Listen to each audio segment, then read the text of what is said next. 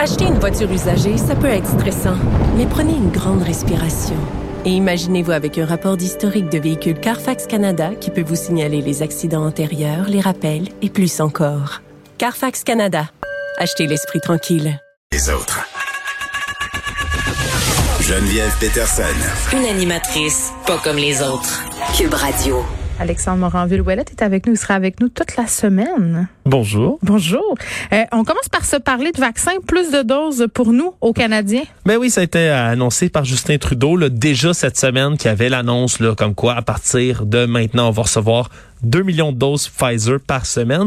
Mais là, il s'ajoute un million à tout ça, un million de doses de Moderna qui vont arriver d'ici demain au Canada. Donc 3 millions de doses en tout cette semaine. Ça commence à en faire là, du vaccin qui arrive. Donc on, on a de moins en moins cette inquiétude-là de manquer de doses au pays. Euh, on s'en joint maintenant là, aux deuxièmes doses qu'on va pouvoir emmagasiner pour tout le monde. Puis réduire euh, l'espace entre les deux doses, aussi le, le temps. Parce que moi, tu vois, c'était la semaine passée mon rendez-vous et pour ma deuxième dose, ce serait aux alentours euh, du 20 août.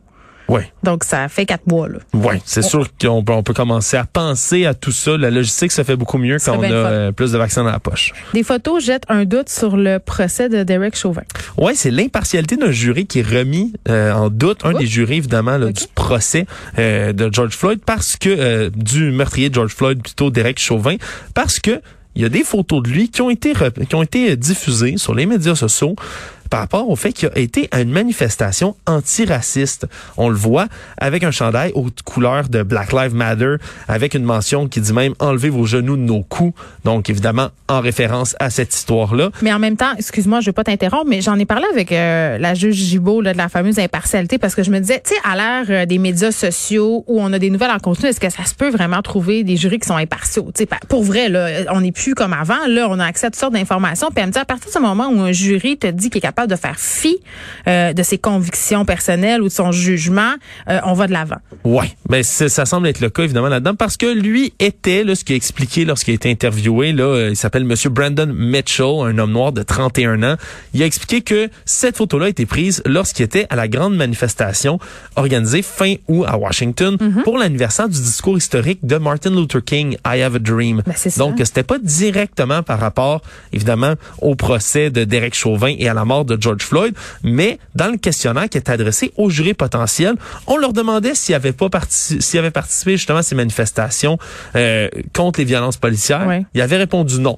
Théoriquement, Ouais, là, là, c'est là où c'est peut-être plus problématique. mais là. théoriquement, c'est vrai parce que c'était pas directement contre les violences policières. En même temps, il y a directement la mention enlevez vos genoux de nos coups sur le chandail quand On il y avait là pour débattre. juger Ouais. Mm. l'homme avec le genou lui-même sur le cou. Donc c'est sûr c'est débattable, mais on dit que ça en prend tellement pour annuler un procès Mais qu'il qui y a a peu de chances que ça arrive. qui a intérêt à faire circuler ces photos-là aussi. Tu sais, parce qu'à un moment donné, euh, bon, tu me dis que ça a été pigé sur les médias sociaux.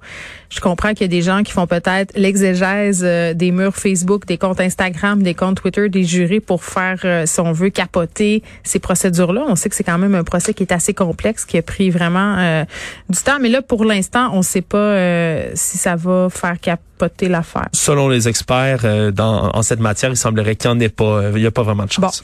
Alex, on t'écoute euh, dans quelques instants avec Vincent Dessureau. Merci à Frédéric Mockel à la recherche, Maude Boutet, Luc Fortin, Sébastien Laperrière à la mise en onde. À demain, 13h.